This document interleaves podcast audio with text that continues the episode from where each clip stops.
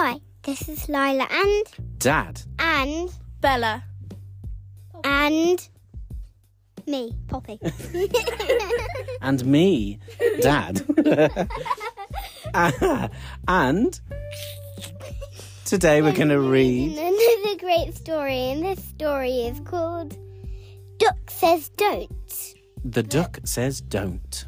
But the duck says don't read the story. The duck says don't read the story. I don't know if he does.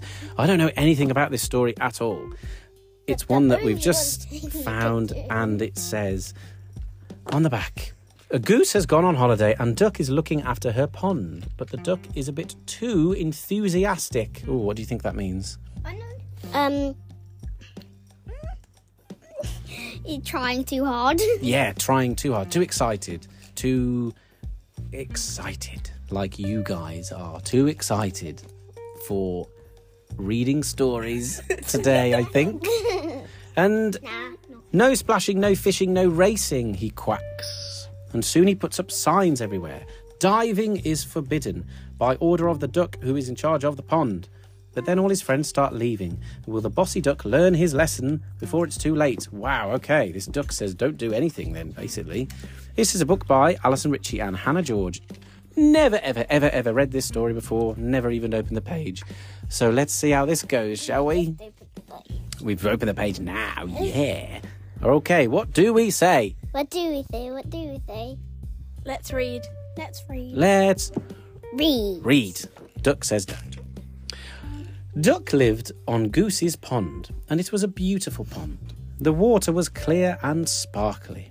The sun shone, and everyone was happy. These guys are very happy. They've got a goose with a hat on, a duck with a frog on his back playing a guitar. You've got a Is that duck? that is a duck with a frog on his back, and a duck No, the duck says that duck? don't. Oh, is that the duck that says don't? Oh, I don't know which one it is that says don't. We've also got a froggy reading a newspaper in the middle of the lake. And the um, baby froggy. and a baby froggy, which would be a Two. a toad, a tadpole, a toadpole. No, it was, it was a frog. It's a little froggy would be a tadpole. One day, Goose told Duck, "Oh, hang on, guys. There's going to be some different voices here." The Goose told the Duck, "I have a very important job for you. I'm going on holiday, and I want you to look after the pond while I am away." I'm not really sure what voice that was, but we'll carry on with it. Duck could not believe it. Goose wants me to look after the pond, he thought. I am in charge. Goose, I will do my very best, he promised. Was a very posh duck. The next day, the duck was up early watching over the beautiful pond, and suddenly he spotted the dragonflies racing. Stop that! He quacked.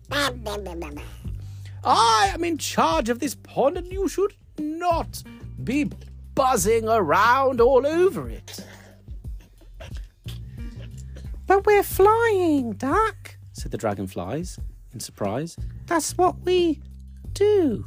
Not here, you don't, said the duck. Ha! That's told them, he said. But just to make sure, the duck fetched some wood and hammered in, late into the night, some signs.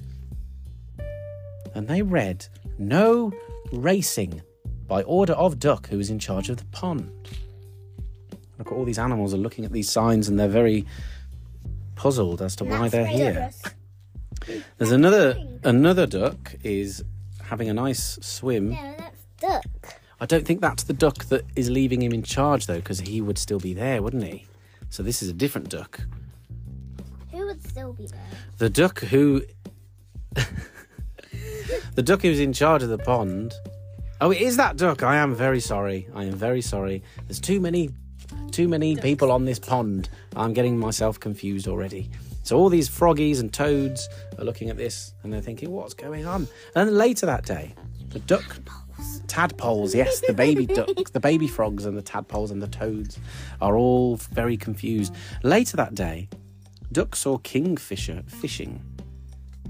Hey! he shouted. Stop that! Fishing is not allowed here. Then where can I fish? said the kingfisher. Somewhere else, said the duck, and he waddled off with his bottom in the air. he fetched more wood and got busy with another sign, and this one said, No fishing. The duck's rule must be obeyed. And he's drawn a fishing rod and a line through it to say, No fishing. The duck was having a little nap when all of a sudden the frogs dived into the water. Splash! Frogs! Duck yelled. What do you think you're doing? Diving is forbidden. Forbidden? said the frogs angrily. Says who? Who? Who? Who? Who? Says me, said the duck. Duck. Duck is in charge of the pond, so get out right now. And soon there were signs up everywhere. No diving, no splashing, no swimming, no jumping, no running, no racing, no fishing.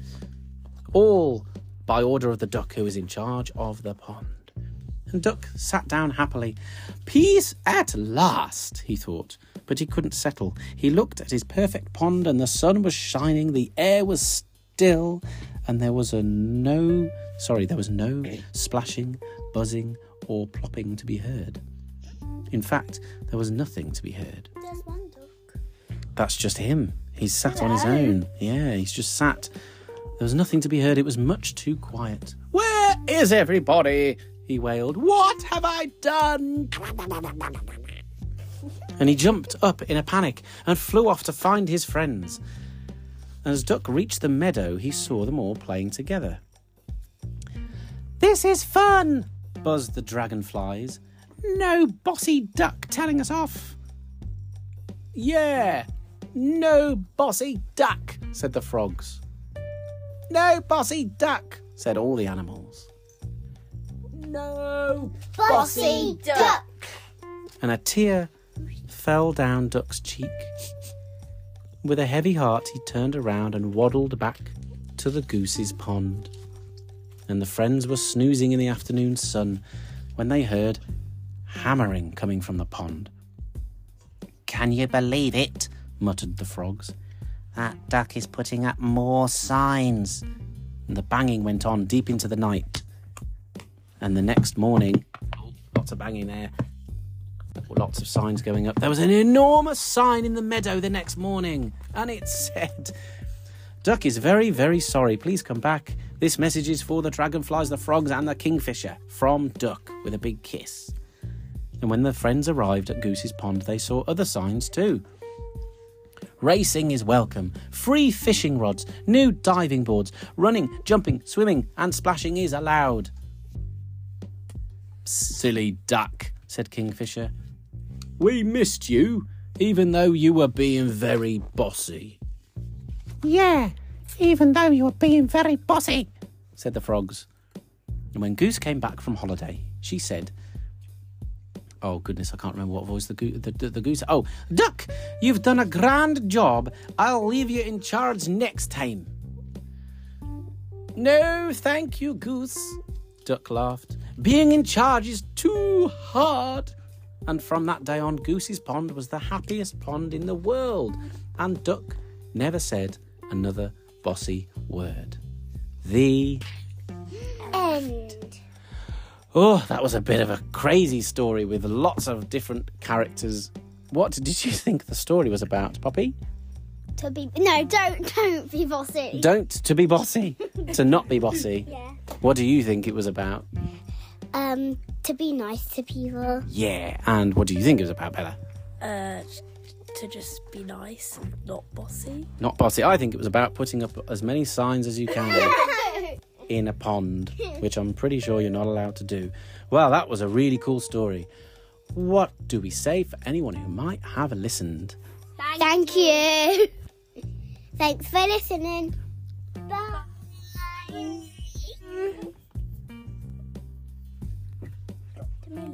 Popping.